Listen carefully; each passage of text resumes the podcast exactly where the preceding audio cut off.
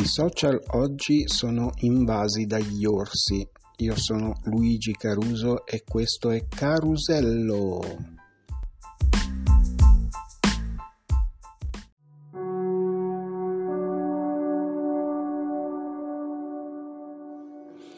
I fatti sono del 5 aprile e siamo in Trentino Alto Adige.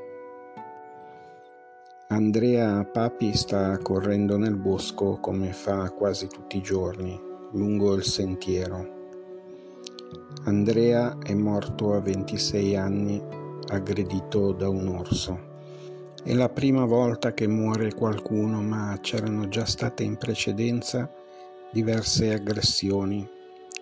Potrebbe essere stato MJ5, però i collari non funzionano, si rompono, si sa, poi ogni due anni bisognerebbe sedare l'orso, cambiare la batteria, una faticaccia.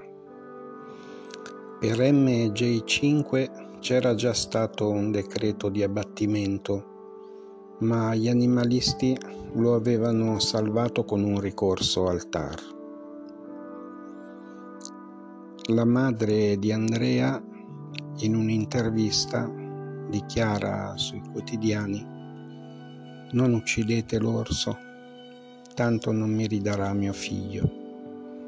Durante l'autopsia viene prelevato un campione di saliva e identificato con il DNA l'orso è invece JJ4, una femmina di 17 anni.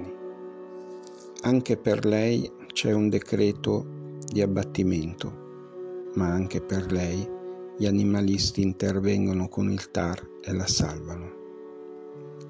In questi ultimi giorni non si parla d'altro. I quotidiani online creano un articolo ogni ora. Si parla solo dell'orso.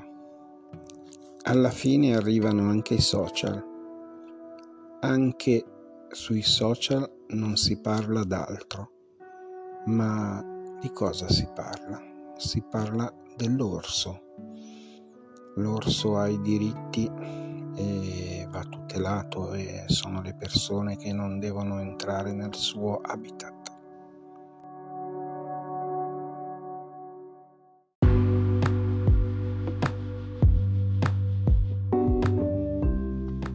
Questa è la pagliuzza. Di chi è la colpa? Dell'orso o di Andrea? Sui social si sbizzarriscono i leoni da tastiera, tutti a favore dell'orso. Se muore una persona famosa, tutti a scrivere RIP, mi raccomando. È morto Andrea, e tutti pensano all'orso. Questa è la pagliuzza, ma ora vi spiego la trave.